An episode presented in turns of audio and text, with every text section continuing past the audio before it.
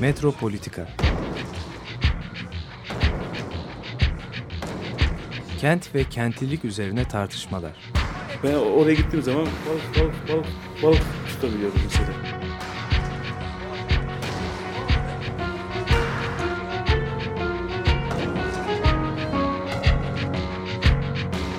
Hazırlayıp sunanlar Aysin Türkmen, Korhan Gümüş ve Murat Güvenç. Takusuyor ki. kolay kolay boşaltamadılar. Yani elektrikçiler terk etmedi Perşembe Pazarı merkezini. Merhabalar değerli Açık Radyo dinleyicileri. Ee, bir Metropolitika programında daha birlikteyiz. Murat Güvenç ve ben Korhan Gümüş. Bugünkü programımıza istersen sabahki gözlemlerimizle başlayalım. Ben e, Kabataş'ta küçük bir yürüyüş yaptım. Orada hala eski... Ke- keşifler. Keşif, evet yürüyüş, keşif. Eski tabela hala duruyor, eski e, pano. Üzerinde 28 Temmuz'da inşaatın başlayacağı söylüyor. Yıl, yıl veriyor mu? Tabii orası yok, orasını eksik bırakmışlar. Ee, tabii telaffuz edilen başka bir tarih var, o da yarın. Tabii aniden yarın mesela kapatılabilir. Fakat ben öyle bir hazırlık görmedim. Yani birazcık hani şeye bakınca böyle iskelelerde falan bir telaş olur. Hani başka yere gideceği için insanlar böyle bir şeyler topluyor olurlar falan. Hani kenarda bir şeyler depolanmış, paketlenmiş olur falan. Hiç öyle bir şey görmedim. Hani bir sevinçli bir telaş. Bir telaş olur. Acele bir şey e, olur diye düşünüyorum ben şimdi. Böyle gece falan belki. Gece Olabilir. saat O- 3'te. olabilir. 3'te belki paketlemeye başlarlar.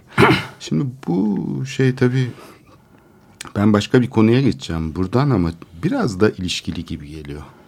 Şimdi bu askeri liseler ve askeri alanlar şehir içindeki e, bu e, önemli e, bir yer tutan hem anıt yapılar olarak değil mi? Kuleli Askeri Lisesi olsun, Heybeliada Deniz Lisesi olsun, Yeşilköy'deki Hava Harp Okulu olsun falan bunlar önemli kurumlar. Bir de Selimiye Kışlası'nı falan da katarsak yani İstanbul'un bir dönem herhalde en önemli kamu yapıları bunlar. Tabii.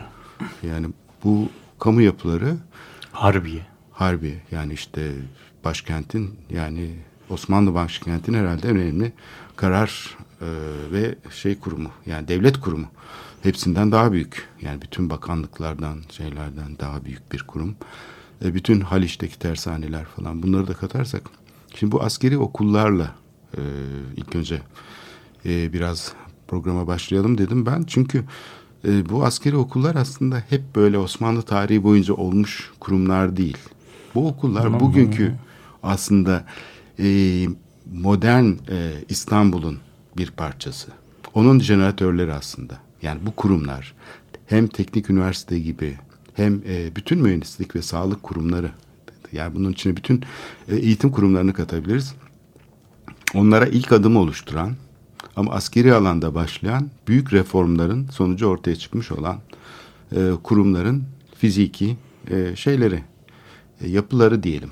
Yani binalara biz bakıyoruz ama aslında tabii olay sadece binalardan ibaret değil. Muazzam bir e, şey var. Arkasında bir e, dünyayı temsil etme biçimi var. Uzmanlıklar var. Bu askeri rejimlerde tabii bu e, şey temsil rejimi aslında tekli. Yani askeri rejimler çoklu temsil içermiyor. Yani bir şey veriliyorsa bir karar hani bir de şu olsun bir de şu olsun bir de şu olsun. Aynı bizim e, bu e, Martı projesi gibi. Hani Martı olsun bir tane de karga olabilir. Belki bir de şey olabilir. Hani hamsi şeklinde olanı olabilir. İskelenin diye alternatiflerin konuşulmadığı bir rejim. Askeri rejimler. Tek bir alternatif. O da generalin ya da işte en başta kimse hiyerarşik bir şekilde onun istediği. Öyle bir temsil rejim var. O yüzden de tartışmalar bilimsel mi değil mi diye yapılıyor. Genellikle bu şehircilik tartışmaları. Dikkat edersen iktidar veya muhalefet açısından Taksim projesi tartışılırken 30 yıldır e, ben izliyorum. Bunların hepsinde mesela bu ulaşım kısmı bilimsel bir konu olduğu için yani o tartışılmaz. Ama zaten tartışma da oradan çıktı yani o, o kadar insan onun için e, yaralandı, kavgalar çıktı. Yani tam da o tüneli kazarlarken çıktı. Onu bilimsel bir konu buraya biz e, şey yapamayız. E, Yani bu konuyu tartışamayız diyen hem projeyi uygulamakta olan BD başkanıydı hem de aynı zamanda e, bu projeyi eleştirirken e, meslek camiasından mesela şehir plancılarından falan insanlar e, bayağı bunu söylüyorlar. Yani bu tüneller konusunu pek tartışmıyorum. Yani tartışılacak bir şey varsa o da siyasi konu. Hani burada bir işte kışlanın yapılması gibi. Oysa ki yani bizatihi bu o, şehir algısı e, bu askeri rejimin bir devamı. Yani biz şimdi askeri şey deyince sadece e, askeri okulları e, düşünüyoruz ama aslında diğer kurumlara da bir şekilde yaygınlaşmış. Yani tekli temsil. Bilimsel mi değil mi? Mesela Kabataş projesine karşı çıkarken de bu proje bilimsel değil diye karşı çıkanlar olabiliyor. Yani gene askeri Hı. tekniklerle konuşuyoruz. Ta yani Kırım aslında, Savaşı'ndan sonra başlamış olan bu modernleşme sürecinin aslında kurumları. Evet, evet tabii ama yani bu bilimsellik meselesinde senin söylediğin şey doğru tabii. Ama bir küçük ihtiyati e, kayıt e, koymak ihtiyacındayım. O da şu. Bilimin kendisi, bilimin açıklama e, biçimleri zaman içinde değişmez değil. Yani 1800'lerin son 19. yüzyılın bilim anlayışı ki bunu 1900 işte nasıl diyelim belki 50'lere kadar 100 yıl şey yapabiliriz, e, sürdürebiliriz. Yani bu bunun şeyi işte bilimsel veya değil hayatta en hakiki mürşit yani modernitenin bir bilim anlayışı var. Ve bu bilim anlayışında da senin demin söylediğin gibi tek doğru var. Yani doğrunun çeşit çeşitliği yok. Çeşit çeşit doğru, doğru yok. Farklı farklı doğrular yok. Onun için bir tane doğru var. O yüzden de senin söylediğin gibi tekli bir e, tekli bir e, açıklama, eylem rehberi ve dünya görüşü var. Tek doğru var yani o doğru. Yani, yani bir şey ya doğru oluyor ya yanlış oluyor. Evet. O zaman da ama yani şimdi ama iki bu, farklı doğru ha, çıkarsa karşımıza. Yani iki farklı, iki farklı o doğru. zaman ne oluyor? Ha. Benimki daha bilimsel ha, ya da bak, değil gibi mi oluyor? İki, iki farklı doğrunun çıkmasının iki farklı doğrunun çıkmasını e, belki dünyada en e, veciz bir şekilde e, doğruların farklı farklı olabileceği konusunda belki şey yapan, yani çığır açıcı bir katkı yapan bir bilim adamı var, bir iktisatçı. Bu İtalyan şey, iktisatçı Schraffa. Schraffa denen bir adam. Bu Schraffa'nın teorisinde şöyle bir şey var. Yani tek doğru 1940'ların e, sonunda en böyle e, zirvesini yaşayan prestijinin e, operations research, yön eylem araştırması yani mükemmel şeye yani en doğru optimum optimorum yani bütün optimumların en tepesindeki doğruyu şey yapmak ve da bize bunu işte yönel eylem araştırması teknikleri ve bilim veriyor. Fakat işte Şiraffa iktisatçı, İtalyan iktisatçı diyor ki unutmayalım ki diyor. unutmayalım ki diyor. Bizim burada kullandığımız e, matematiksel e, tekniklerin tamamı bir öncelikler e, fonksiyonuna tabi optimumlardır. Yani biz bir şeyin öncelikler silsilesini belirleriz. Optimum ondan sonra çıkar. Ama matematikçilerin kendisi o öncelikler dizilişini belirleme konusunda e, yetkili değillerdir. Bir söz sahibi değiller, değiller. o alanda. O zaman bütün bütün optimumlar, bizim optimum dediğimiz şeyler verilmiş öncelikler sistemine, sistematiğine bağımlı, onu varsayan, onu tartışmasız kabul eden varsayımlardır. Eğer öncelikler sistemi tartışmaya açıksa ki açıktır. Siyaset yoksa siyaset diye bir şey olmazdı. Siyasetin anlamı yani biz tereyağı mı yapacağız, top mu yapacağız, park mı yapacağız, eğitime mi sağlayacağız? Yani siyaset bu demek esasen.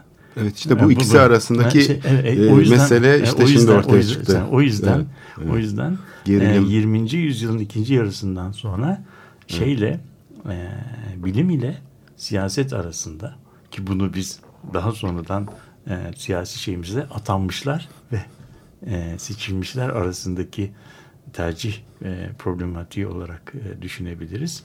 Yani bilimin doğrusunu yapan uzmanlık ve atanmışlar. Yani oraya seçimle gelinmiyor da e, liyakat kriterleri üzerinde beceriyle, ekspertizle geliniyor. Fakat onu o işin en iyisini yapanlar o öncelikler sistemini belirlemede e, yetkili değil. Onu da yaparlarsa o zaman onun adına vesayet diyoruz veya tahakküm diyoruz. Toplum öncelikler sistemini belirlemede bir hakka sahip olduğu zaman o zaman hakikatin e, tekliği, problematiği tabahur ediyor eski dille, buharlaşıyor. O zaman farklı bir konuşma, diyalog, katılımcı e, e, diyalog meselesine gidiyoruz. Yani bu meselenin özü tam da senin söylediğin noktada fakat o anlayış 1950'lere kadar yani bugün artık onu savunan bilimci bulmak da biraz zor yani dünyada. Evet ama Türkiye'de e, şey, Türkiye'de kalıntıları Türkiye'de var. Kalıntıları o kadar güçlü ki özellikle Doğru. e, yani biraz e, kurtakçı bir şekilde brikolaj şeklinde bunlar iç içe giriyorlar. Doğru, doğru. Kimi zaman siyaset şeyin Ne- içine yani giriyor. Ben, ben an- anlaşıldığımı umuyorum. E, yani. tabii çok iyi anlaşıldı. Ben yani anladığım şey bu mesela Beyoğlu planlarını konuşmuştuk. Beyoğlu planları iptal edilmişti hatırlarsan 2012 yılında Bölge İdare Mahkemesi'nin verdiği kararla bu e, iptal kararında da bilirkişi raporunda şehrin merkezine otopark yapılması yani bu şeyde diyelim bu yeni yeni çarşı caddesi falan gibi yerlerde tam Cezayir restoranın önünde 7 katlı 8 katlı bir otopark yapılıyor ya oradaki Galatasaray Lisesi'nin arka duvarını yıkarak Öyle mi? planda böyle o taş duvar yani o eski sur e, parçalarından yapılmış. Yani halbuki taşların- ne kadar da güzel bir şey değil mi? Evet o iznat duvarını kaldırıp yukarıdan da bağlantısı olan aşağıdan da bağlantısı olan e, Otopark. ahtapot gibi giriş çıkış e, şeyleri olan böyle da, yarıkları olan bir otopark var planda. Evet. Bu planı tabii tartışırken bilirkişi raporunda şöyle bir şey yer alıyor iptal edilen e, kararda. E, diyor ki şehrin merkezine işte araçların e, teşvik edilmesi, otoparklanma yapılması e, doğru değildir. Yani buradaki şeyi trafiği arttıracaktır ve bu sıkışık sokaklarda sürekli zaten bir otomobil şeyi var. E, fazla e, arttıracaktır. Bunu e, iptal etti biliyorsun. Tekrar bu yürütmeyi durdurma kararını e, ve planın iptalini kaldırdı Danıştay 6. Dairesi. Orada da gene aynı noktaya değiniyor. Diyor ki e, bu buradaki otoparklanma ihtiyacı diyor bilimsel olarak araştırılmamıştır. Onun için bilimsel yeterlikten yoksundur bu bilirkişi raporu. O yüzden e, planın İptal. tekrar uygulamaya konmasına yani durdurmanın iptaline. Evet. Şimdi burada da işte bak dediğin gibi öncelik meselesi önemli. Evet. Yoksa bir araştırma yaparsın. Bak, Yayalar mı öncelikli? Arabalar, araç sahiplerinin rahatı mı? Evet. E bütün bu şehirle ilgili Veya konularda duvarın bu. güzelliği mi? Evet. Oysa ki işte askeri e, teknikler böyle e, çoğulcu bir yaklaşım pek içermiyorlar. İçermiyor. Ona stratejik derinlik deniyor ama başka düzeyde e, tartışılmadan araştırılıyor. Ama böyle çoklu şeyler e, açık olarak konuşulmuyor. Yani Evet, gizli olarak var. Evet. Çünkü kendi aralarında tartışılıyor. Evet, farklı Ama- stratejiler olabilir, Ama, şeyler ama var. sonunda bir karara varıldıktan sonra onun müzakeresi yok. yok. Yani o uygulanıyor. Yani. Şimdi bu okulların e, kuruluşu aslında tabii şehir hayatında çok önemli bir değişiklik yaratıyor. Bu değişikliklerden biri de e, bu askeri kurumların aynı zamanda sivil alana dönük yansımaları. Mesela Heybeliada'daki Deniz Lisesi modern bir okul olarak kurulduğunda İngiliz hocalar ve işte oradaki askerler de oradan doğru İngiliz askerleri. Orada bulunan bir İngiliz kuvveti de var. E, donanması Kırım Savaşı sırasında zaten orada yerleşiyor İngiliz donanması. E, Büyükelçi de onun için Yassıada'da işte neogotik bir villa kendisine diyelim. Kale yapıyor yani şato yapıyor. Ama yerleşemiyor. E, bu şeye yansıyor. Gösterilere. Mesela bu bugün Anadolu Kulübü dediğimiz e, kulüp aslında böyle kuruluyor yani e, Principo Yat Kulübü PYC diye. Bir, bir de orada rowing club var değil mi? Kayık, kürek. kürek yarışları ve şey o e, ya benim çocukluğumda kabotaj bayramlarındaki hani tersine millileştirilmesidir aslında o denizciliğin ama orada mesela bu devam ediyordu bu renklilik. Çünkü bu spor kulüpleri olsun yani yelken kulüpleri işte moda deniz kulübü o da İngilizler tarafından kurulmuş bir kulüp. Fenerbahçe'deki işte İstanbul Yelken falan. Bunlar aslında bu askeri kurumlarla çok yakından ilişkili Tabii. yarışların ve şeylerin asıl, asıl omurgasını e, onlar oluşturuyor. Bu gösterilerin, e, biraz Şenlikleri. şehre yani bir şey katıyor okulların e, varlığı. Cuma e, şeyine selamlığına giderken de padişahın kara e, kuvvetleriyle kara e, yani kışlaların askerlerin daha çok karacı olanları ile deniz denizde de var tabii törenler ama bu özellikle cuma günleri işte e, şey giderken e, camiye e, özellikle askerler de yürüyor. Onlar camiye girmiyorlar ama.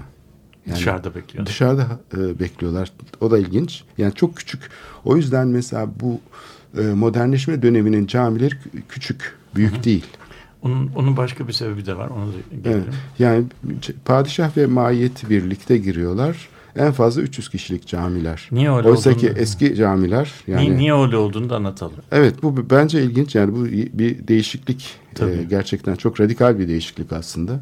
Dolmabahçe Camisi'ne bakarsak yani şey Yıldız'daki şeye bakarsak hep bunlar küçük camiler yani. Evet. Bunun niye olduğunu da tartışalım. Ee, yani bir nedeni belki e, içeri askerler silahlı falan hani Değil, girmesinler değil, diyebilirler değil, ama Değil, nedir? değil.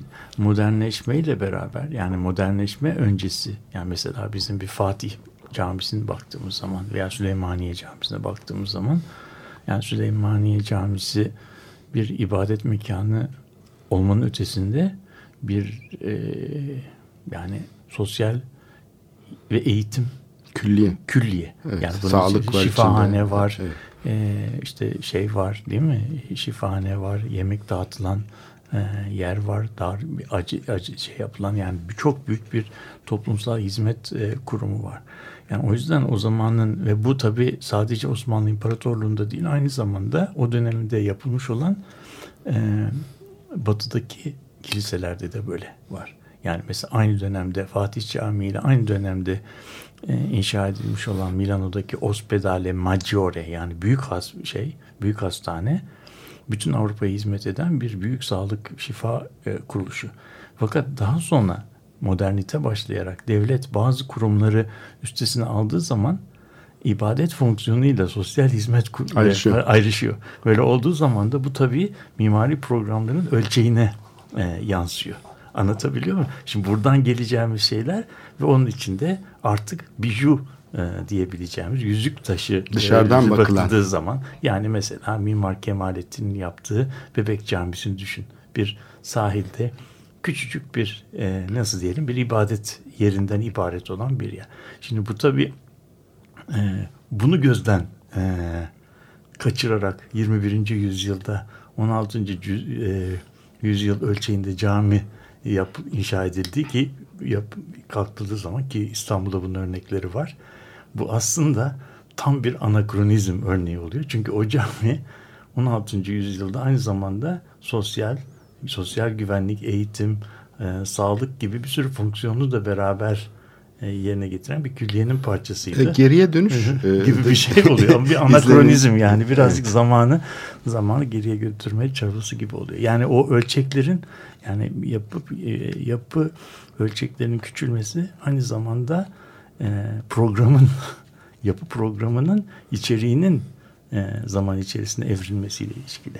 E, öyle düşünebiliriz. Yani e, dikkat ediyorsan moderniteye doğru geldikçe bütün örnekler bütün örnekler giderek daha küçülüyor. Yani mesela 19. yüzyılda yapılmış olan işte Ortaköy, Kabataş camileri de ölçek itibariyle Nur Osmaniye'den, Nur Osmaniye ise işte bilmem Süleymaniye'den daha küçük e, ölçekler. Yani yapı şeyleri, büyüklükleri itibariyle. Anlatıyor muyum? Yani şeyle yani yeni camiden başlayarak artık programlar küçülmeye başlıyor.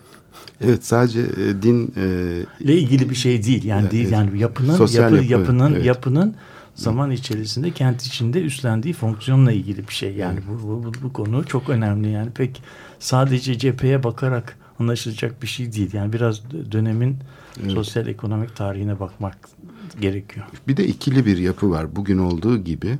Mesela Abdülhamit zamanında daha çok alaylı tabir ettiğimiz padişaha bağlı kuvvetler var. Bunlar da daha çok böyle bölgelerden İstanbul'a gelenler, Arnavut alayları falan.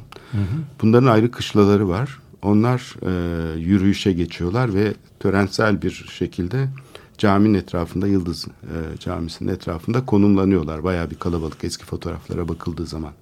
Bunu padişah niye yapıyor diye sorarsak niye yapıyor biliyor musun? Askeri okullardaki yetişmiş olan subaylara karşı bir gösteri olarak Bir- bir- ben, ben- bir doğrudan doğruya şeyle ilişki kuruyorum.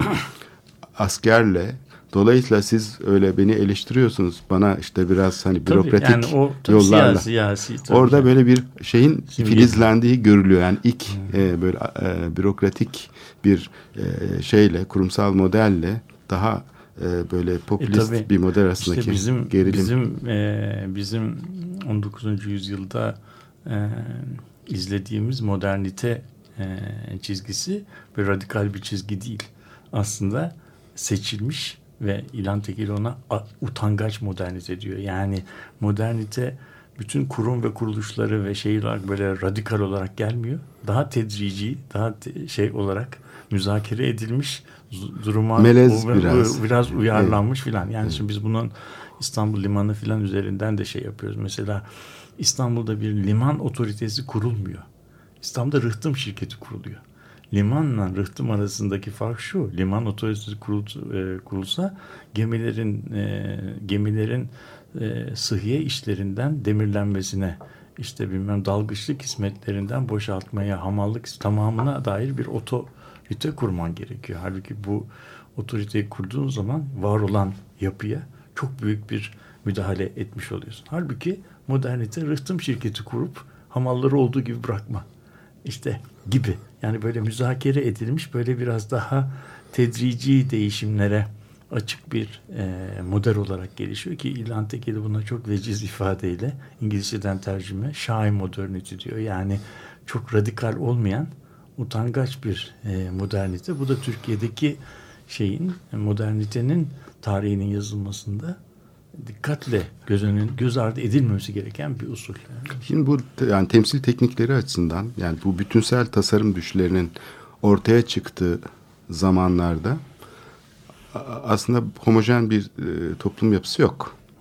Her zaman bir artikülasyon, bir eklemlenme söz konusu. Yani her zaman zaten bu askeri tekniklerle tanımlanan kamusal alanla onun içine giren sivil e, aktörlerin ve şeylerin temsil ettikleri farklı üretim tarzları iç içe. Yani hiçbir zaman bir inşaat sürecinde olsun.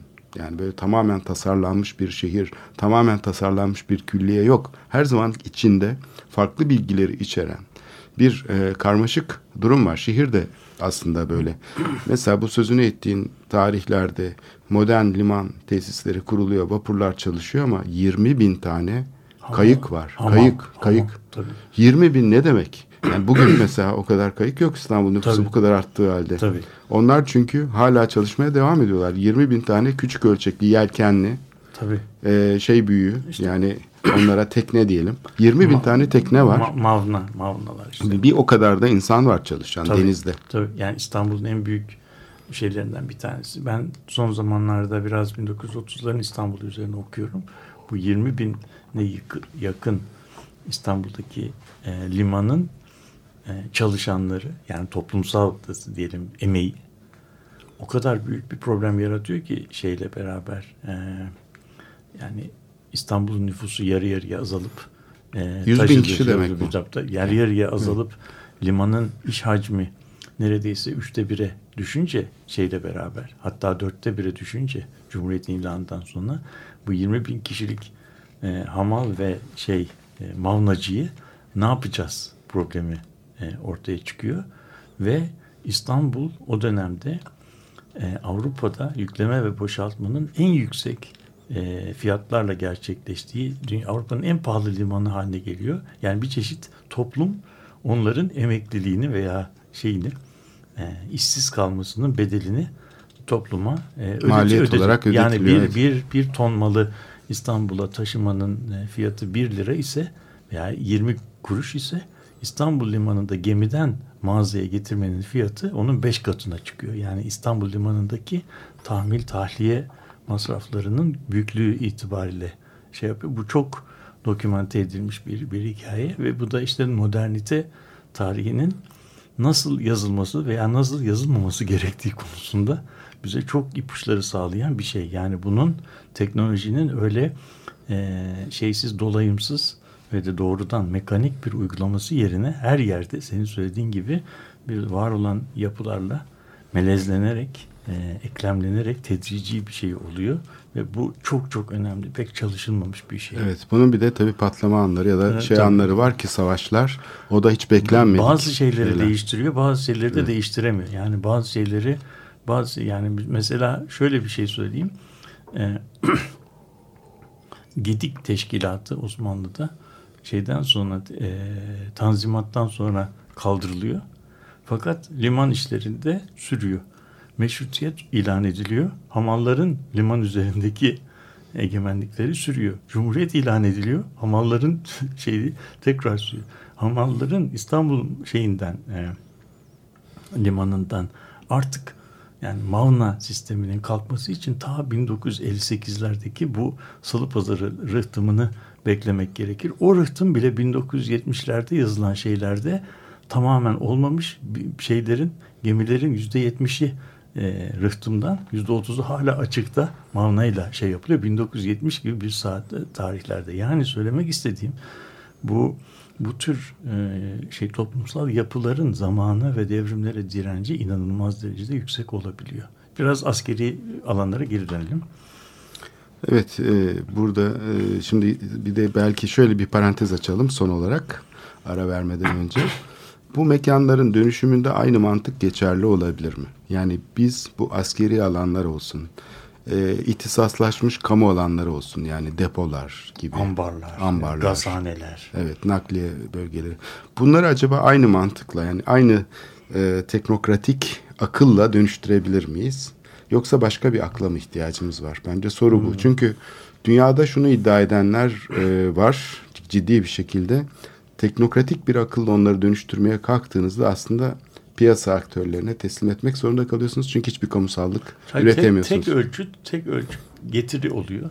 Evet. O zaman da en yüksek getiriyi e, öneren faaliyete tahsis etmek zorunda kalıyorsunuz ki bunlar işte e, yat limanları, oteller. Hatta üniversiteler bile ticarileşiyor sonuçta. Yani üniversite kuralım deyince de hemen ticari bir akılla yaklaşılıyor. Yani Evet, o bile evet. öyle.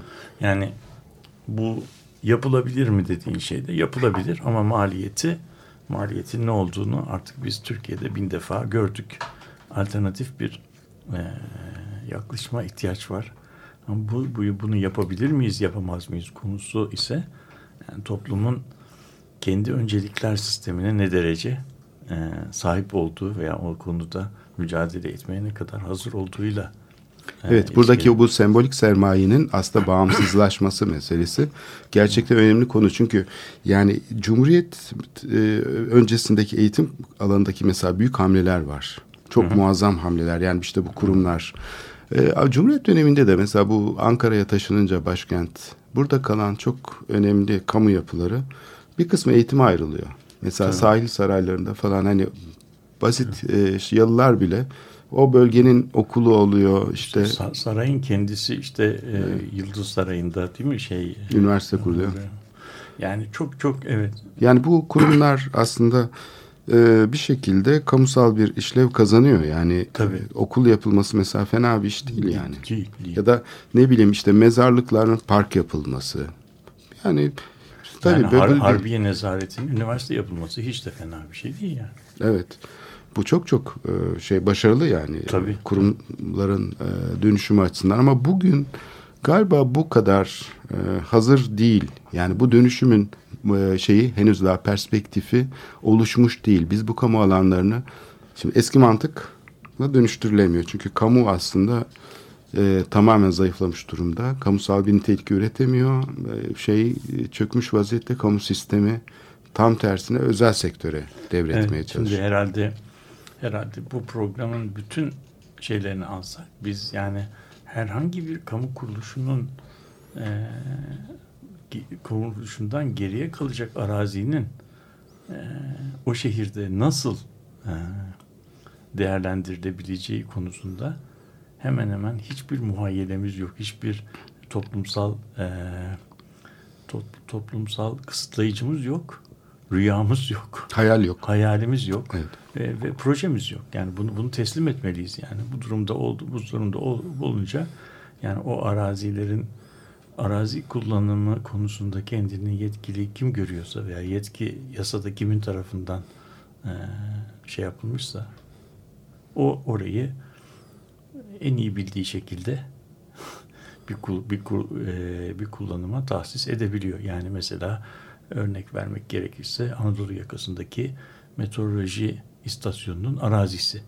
Yani mesela bir, bir meteoroloji istasyonunun arazisi çok farklı biçimlerde kamusal olarak da değerlendirilebilir. Park yapılabilir, hastane yapılabilir değil mi? Tabii. Şey, yani E zaten öyle yerler Yani, vardı. e, evet, yani, şimdi Ataköy sahillerini e, Evet, konuşursak planda Bar- yeşil alandı. evet, yani bir barı- e, şeyin barı- bölgesel bir planın bir parçasıydı o yeşil alan. Bir boşluk Evet, değildi evet, yani. evet. Farklı farklı. Evet. İşte biz biz toplum olarak bunları kabule ne kadar e, hazırız onu e, onu düşünelim. İstersen şimdi e, biraz e, ara verelim. Ben biraz e, hüzünlü bir şarkı buldum bu sabah için. E, In the Early Morning Rain bir sabahın e, yağmurunda sab- erken sabahın yağmurunda diye bir şarkı.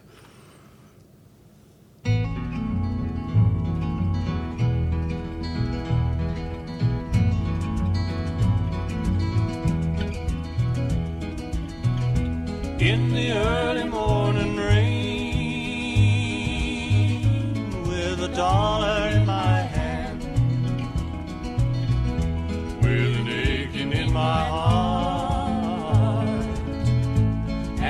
pockets full of sand. I'm a long ways from home and I miss my darling so in the early morning rain. With no place to go. Out on runway number nine, 707 set to go. But I'm stuck here on the grass where the cold winds blow where the liquor tasted good and the women all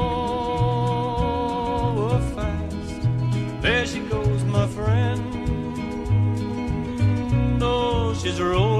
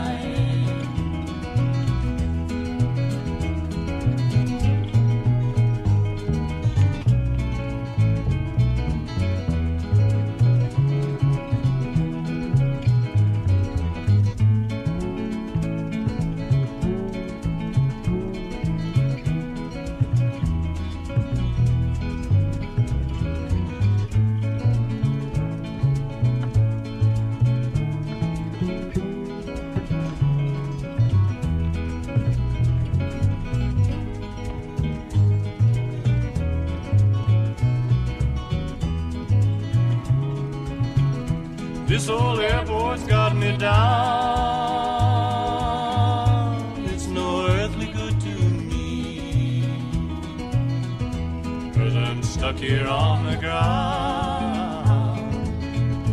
Cold and drunk as I can be. You can jump a jet plane like you can a freight train.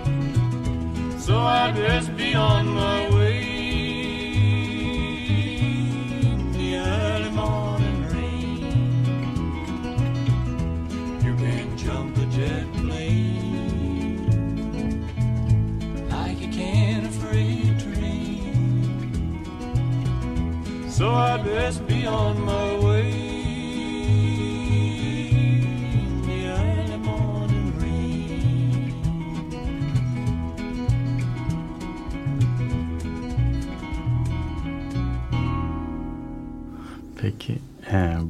The Early Morning Rain e, isimli şarkıyı dinledik.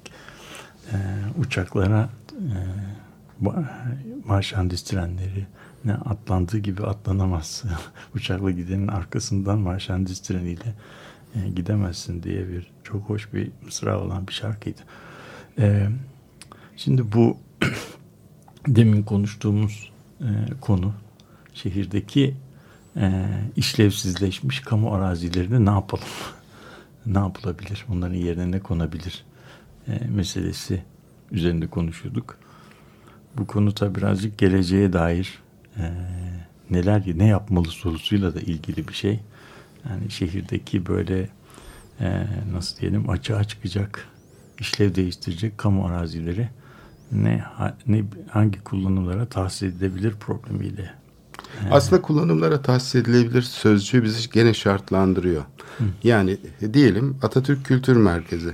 İlk önce buna ne yapılacağını e, düşünmek yerine yani biz bunu nasıl kullanabiliriz diye düşünülse Evet, o aslında oradaki de- sorunun bina ile ilgili olmadığını tamamen yönetimiyle, kültürün e, bürokratik bir şey içindeki çöküşüyle anlaşılabilir. İşte o, o tahsis kelimesi tabii moderniteden e, kalmış Kalma bir şey. Benim, Hemen benim, tahsis benim, edelim, evet. benim de entelektüel şartlanmışlığımdan belki senin söylediğin de Hı. oldu. Yani biz bu toplum olarak biz bunu ne yapabiliriz sorusunu e, sormamız lazım.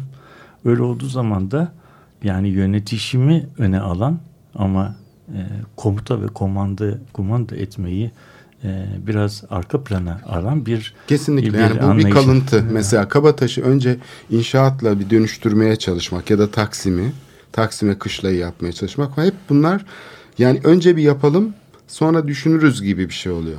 Halbuki önce bir düşünelim bakalım. Yani biz farklı kamusal nitelikleri nasıl üretebiliriz? Bunun için illa da işlev değişikliği olması gerekmiyor aslında. Yani şimdi buradaki model hala bu askeri mantıkla bizim zaten sorunumuz hani bu askeri kurumların mantığının sivil kurumlara sinmiş olması, oraya taşınmış olması. Evet yani şeyin e, Disiplin onu, toplumunun onu- o, o mantığı sivilleştirdiğimiz zaman mantığın kendisinden kurtulmuş olmuyoruz. Sivil sivil komuta kontrol mantığına geçmiş oluyoruz. Evet, yani orada komuta çünkü, kontrol e, e, parantezin içinde kalmış oluyor. Evet yani gene tekçi temsil e, modellerini kullanıyoruz. Gene bir mütekabiliyet var. Yani kendi düşündüğümüzü tek gerçek ve kamusal alanda uygulanması gereken böyle bir disiplin içinde ihale yapılacak ve uygulanacak diye düşünüyoruz. Oysa ki bu şiddetten arındırılmış bir kamusallığa ihtiyaç var. Yani ne yapmalı deyince bunu- bunu nasıl önce yap- e, bunu yani da- silahsızlandırmak gerekiyor yönetimleri. Evet. Yani bu Bunu- tip bunları silaha benzetebiliriz. Bu tip şiddet içeren, e, asimetri içeren temsilleri. Belki buradan başlamak lazım. Evet, bunun e, bunun nasıl yapılabileceği sorusu senin gündeme getirdiğin soru çok herhalde derin bir soru. Bunu ne kadar başarabiliriz? Bunun üzerinde düşünmemiz lazım. Bu yani basit bir soru değil. Yani gelecekteki toplumu e, biz nasıl, hangi ilkeler üzerinde inşa edebiliriz ve bu, bu noktada acaba üzerinde konuşabileceğimiz bir asgari müş- müşterek platform hangi etik, hangi ahlaki, hangi e, toplumsal temeller üzerine inş- inşa edilebilir? Bu çok çok derin bir konu ama herhalde bunun e, bu problemi çözmek için önce bunu e, birbirinin kafasına vurmadan oturup e, konuşmaya başlamak lazım. Kolay bir iş değil.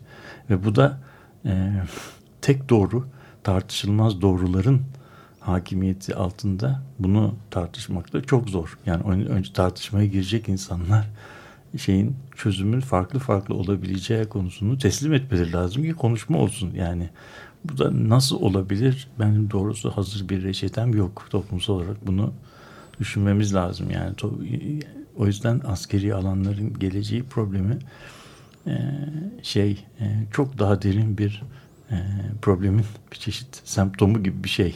Yani çözümü kolay ama nasıl diyelim zahiri çözümler olma riski çok yüksek. Hani e, çözüm gibi. çözümler. Miş gibi, miş Evet. gibi, miş gibi İlk çözüm. karşımıza çıkan şey bu zaten. Yani işte Kuleli Askeri Lisesi'ni ne yapalım? Bir sanat Evet, merkezi yapalım yapalım. veya- veya okul bu yapalım. yapalım. İşte e, işte ama sivilleştirelim falan. Şimdi bunlar tabii zahiri çözümler. Yani e, Bir- asıl virtüel soruna yani, tam e, değinmiyor. değinmiyor. Çünkü bu askeri teknikler o kadar sivil hayata yaygınlaştı ki. Yani bu kurumların Kırım Savaşı'ndan sonra gerçekleşen bu modernleşme sürecinin askeri kurumları öyle bir şekilde sivil hayata nüfus etti ki belediyelere, e, yönetimlere hatta e, tamamen e, çalışma tekniklerine yani bir parkı düzenlerken bile aynı şekilde yaklaşılıyor. Dolayısıyla bu e, kolay bir iş değil ama dünya da bir taraftan kendi kendine bunu tersine bükmekte. Çünkü bu kamu işlevleri çöktüğü için bir taraftan da başka tip şeyler filizlenmeye başlandı ve bunlar da pek kontrol edilemiyor. Bunları Eski düşün, teknikler. düşünmeye başlamamız lazım. Evet. İstersen şey geçelim mi bilmiyorum yani. bizim Kazı bölümüne. Kazı bölümüne geçelim. Evet kazı bölümünde geçen hafta söyledik. Ee, dedik geçen hafta biz çünkü e, neyi işlemiştik? Liman e, deniz Şeyleri, e, e, şey şirketi ayrı. şirket ayrıyı. Ondan önce de ilk parkı Tepebaşı Parkı'nı işlemiştik. Şimdi üçüncü konumuza geldik. Bu da önemli bir konu. Çok çok önemli. İstanbul'un kamu hayatındaki en önemli konulardan biri. İstersen sen bir giriş yap. Evet yani bugün bugün belki dinleyicilerimizi gül, gülümsetecek bir konuyla ilgileniyoruz. Bu tuvalet salonları mukavelenamesi diye bir konuyu şey yapacağız. Tuvalet salonları çok nazik bir dille yazılmış. Hela demek yani.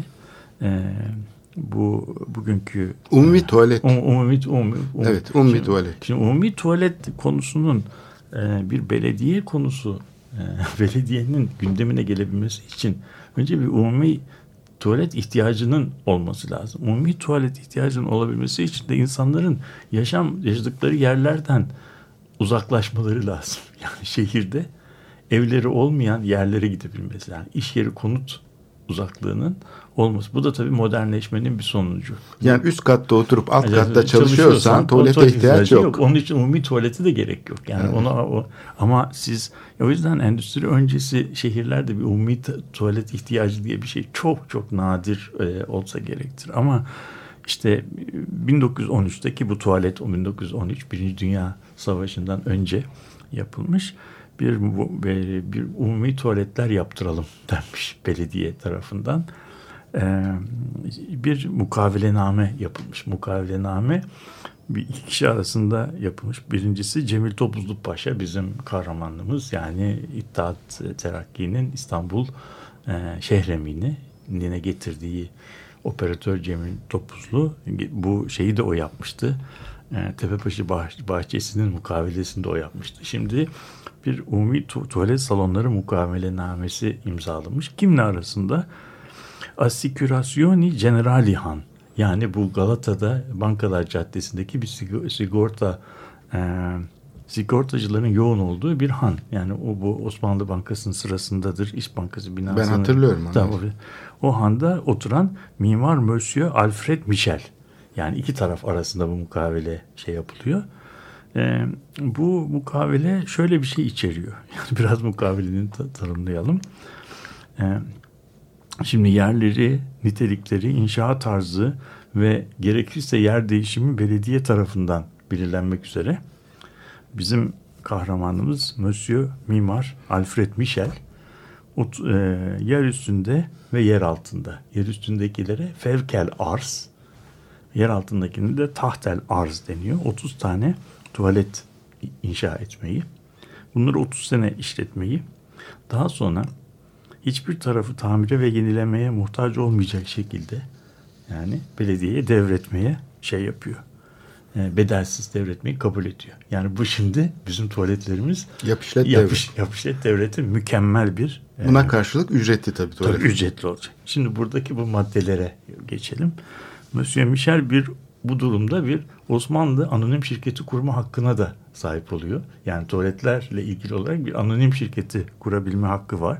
Eğer Monsieur Michel e, bu 30 yıllık işletme sürecinden daha önce döne ölürse hakları varislerine e, geçebilecek ve bu varisler de Osmanlı yasalarına ta, e, tabi olacak. Fakat anladığımız kadarıyla bu Monsieur Alfred Michel İstanbul'da oturan bir mimar değil. Çünkü bunu da şuradan anlıyoruz. E, kendisi Paris'te yaşıyor ama e, İstanbul'da daimi ikametgahı olan bir vekil tayin edebilecek. Yani bu şirketimizin bir daimi vekili olacak. Bu adres de e, tebligat adresi olarak kabul edecek. Yani belediye bu vekille konuştuğu zaman bir tebligat yapmış olabilecek. Şimdi e, şimdi burada nasıl yerler olacak bu tuvaletler? Şöyle şey oluyor. Şimdi taş ve demirden ve çiniden inşa edilecek. Çin dediği de tabii bizim fayans yani burada bu bina içerisinde koku yapmaya açık. Hiçbir malzeme kullanılmayacak. Yani fayans su geçirmez olacak ıslak zeminde koku yapmayacak. Planları yapılacak yerlerin planları belediye tarafından bir ay boyunca incelenecek ve inşaata derhal e, şey yapılacak. Şimdi biraz tabii toplumsal e, bedenle ilgili olduğu için toplumsal tarafları da var. Bunların kadın ve erkek girişleri ayrı ayrı olacak. Yani aynı yerden girip de kadın ve erkek diye ayrılmayacaksın. Bugün mesela birçok yerde bu var. Yerüstü olanlar 30 metrekareden, yeraltı olanlar da 60 metrekareden küçük olmayacaklar. İçinde dükkan bulunmayacak. Yani ben e, tuvalet yapacağım diye izin alıp oraya dükkan dükkan yapamayacaksın. Lağımlar filan da müteahhit tarafından yapılacak. Altyapı şey- şeyleri su getirilecek ve işte elektrikle e, veya hava gazıyla aydınlatılacak. E, içerisinde bunların içerisinde ücret alınmayan bir tane çeşme bulunacak. İstanbul Yani çeşme bedava, elini yıkamaya girebilirsin. Şimdi e, nerelerde olduğunu e, yapacağımızı e, göreceğiz. E, İstanbul yakasında yani bizim tarihi yarımada dediğimiz kız gerçek Eskişehir'de olanlar tümüyle Alaturk olacak. Bu tarafta olanlar ise Alaturka yarısı Alaturka yarısı Alafranga olacak. E, şimdi e, eğer bu buralarda koku ve pislik tespit edilirse bir birin şey e, her bir kez için bir Osmanlı altını ceza ödeyecek şey Monsieur Michel. Bu ceza 10 defa tekrarlanırsa bir yıl içinde belediye bu tuvalete el koyabilecek. Ondan Monsieur Michel'e yalnız şöyle bir ayrıcalık tanınıyor. Belediye bu tu- tuvaletlerin 400 metre yarı çapındaki alanda hiçbir başka tuvalet yaptırma şeyi vermeyecek. Yani bu yüzden de bir çeşit bir, bir çeşit Monsieur Michel bir tuvaletler imtiyazı elde etmiş e, olacak. Fakat bu tuvaletlerin içerisinde 400 metre içerisinde hala hazırda kullanılan tuvaletler varsa Monsieur Michel de oraları kapattıramayacak. Yani böyle bir şey.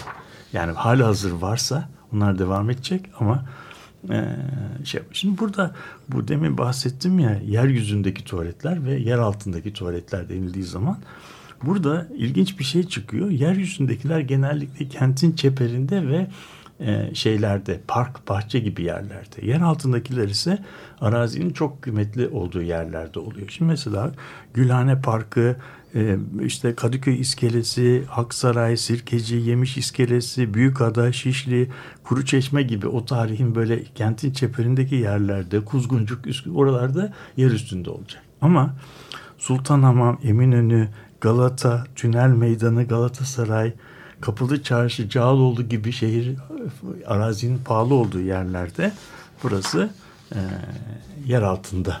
Ancak bir eksepsiyon var. Yani bir istisna var. Şeyde 6. dairenin tam köşesinde istiklale tam böyle bitişine nazır bir tane ummi tuvalet var. O, işte, zamandan o, kalma. O, o, o işte o hal- tuvalet. O, o hali hazır, o, onun kullanımını buna devrediyorlar. Onu yaptırmamış.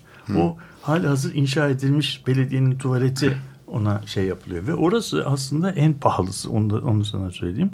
Bu e, bunların kirası o 10 lira olacak.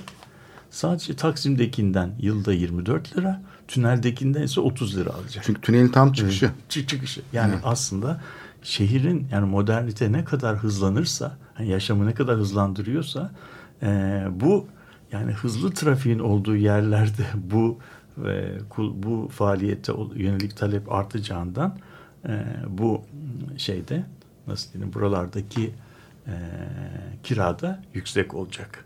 Ondan sonra şimdi bu adam ne yapacak bu şeyi aldıktan sonra e, hemen yetkiyi aldıktan sonra 6 ay içinde şeye başlayacak. İnşaatlara başlayacak. E, 6 ay içinde ve bir sene içinde bunların tamamını Çalışır vaziyette çalışır vaziyette geçiyor. Şimdi zorunlu haller nedeniyle inşaata başlanılmadığı takdirde mukavele geçersiz. Çok ilginç bir şey düşündüm sabahleyin 1913'te bu şey yapılıyor. 1914'te de harp çıkıyor. Yani büyük bir olasılıkla buradaki Şey e, tuvaletlerin büyük ihtiyaç. bir kısmı e, inşa edilmeden kalıyor veya bir iki tane inşa edilmiş, bitirilmemiş olanlar e, kalıyor. Ve böyle kalanlarda da bir madde var. E, böyle yarım kalırsa yapılan inşaatı belediye olduğu gibi bedel inşa e, yani hiçbir bedel ödemeden üstüne alıyor. Şimdi bir de şöyle bir madde koymuşlar. Adam yani gelir getiren get- gelir getirmesi yüksek olan yerleri yapıp e, gelir getirme şansı daha düşük olanları yapmama gibi bir özgürlüğü yok. Yani hepsini birden yapacak. Yani Evet. yani bir yerde Hizmeti. hizmetle Evet. e, gelir Kar. arasında bir e, Denge var. müzakere yapılmış. Yani Evet. bazı yerlerden o kadar yüksek para e, getirmeyebileceği de Peki kabul standartları nasıl? Bunun bir Yani- standardı var mı? Yani Ha, mesela var. Ha, bunlar var işte işte metrekareleri işte kokmayacak işte şey yapılacak. Çalışan E, personel. çalış- çalışan personelle ilgili şöyle bir şey oluyor. Ee, şimdi bir kere adam kirayı peşin verecek. Yıllık kirayı peşin verecek. Ee, en yüksek kira tünelin girişindeki tuvaletten e, alınacak. Çünkü o herhalde şeyin kullanımın ve şeyin e, müşterinin en yüksek olabileceği yer. Oradan a- os- 30 Osmanlı altını e, yıllık kira geliyor. İkinci e, yüksek kira getiren yer olarak da Taksim'de tu- şey yapılmış. Herhalde o Taksim bahçesiyle filan da e, ilişkili olsa gerek diye düşün. Diğerleri yılda 10 e, lira ödeyecekler. Burada kal- burası bir taraftan da tabii bu tuvalet bedenle ilgili bir şey. Beden üzerindeki kontrolün, hijyenin filan sağlanmasıyla ilgili bir şey. Şöyle maddeler var. 11. madde şunu diyor. Her tuvalethanede e, yani sağlıklı yani özrü olmayacak ve de hastalığı olmayacak. Yani bir sakatı veya çalışanlar e, sakat ve hastalıklı olmayacak. Ahlaklı ve namuslu olacak. Erbabı iffet ve namustan yani namuslu, faziletli ve namuslu insanlar olacak. Bunlar Osmanlı tebaasından olacaklar. Kadınlar kısmında kadın, erkekler kısmında erkek hizmetçi olacak. Kıyafetleri Osmani olacak. yani bir üniformaları var. Ve Osmanlı giyim kuşamına uygun olacaklar. Bunlar içerisinden iffetsiz davranışları e, tespit edilecekler derhal e, de- değiştirilecekler. Yani e, şeyin e, buradaki hani böyle kullanımıyla ilgili olarak hani eskiden derler diye küçük sular büyük sular filan diye 10, 20 ve 40 paralık e, Tarife. şeyi- ter tarifeleri olacak. Bu şu- koşullara uyulmadığı takdirde mukavele geçi, e, geçersiz e, kılınacak. Tuvaletlerden be, e, belediye vergisi alınmayacak ve bütün bunlarla ilgili olarak plan, çizimler, krokiler, profiller e, hazineyi evrak da- dairesine imzalanmış bir şekilde e, şey yapılmışlar, e, verilmişler. Bu bize yani bir tuvalet üzerinden e, 1913 aralığında e, Cemil Topuzlu Paşa ve Alfred Michel, Monsieur mimar Alfred Michel arasında akdedilen tuvalet salonları mukavelenamesinden seçmeler şey yaptık. Bununla bizim bugünkü metropolitika kazı bölümümüzü de tamamlanmış, tamamlamış olalım. Haftaya bir başka programda buluşmak üzere. Asmalık diye. Evet, hoşçakalınız.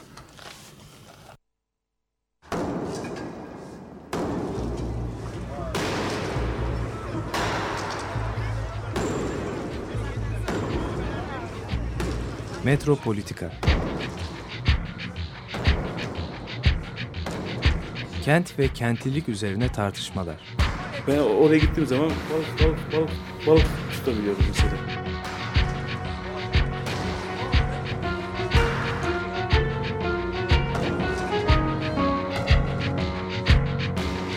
Hazırlayıp sunanlar Aysin Türkmen, Korhan Gümüş ve Murat Güvenç. Takusu yok yani. Kolay kolay boşaltamadılar. Yani elektrikçiler terk etmedi Perşembe Pazarı merkezini. Açık Radyo program destekçisi olun. Bir veya daha fazla programa destek olmak için 212 alan koduyla 343 41 41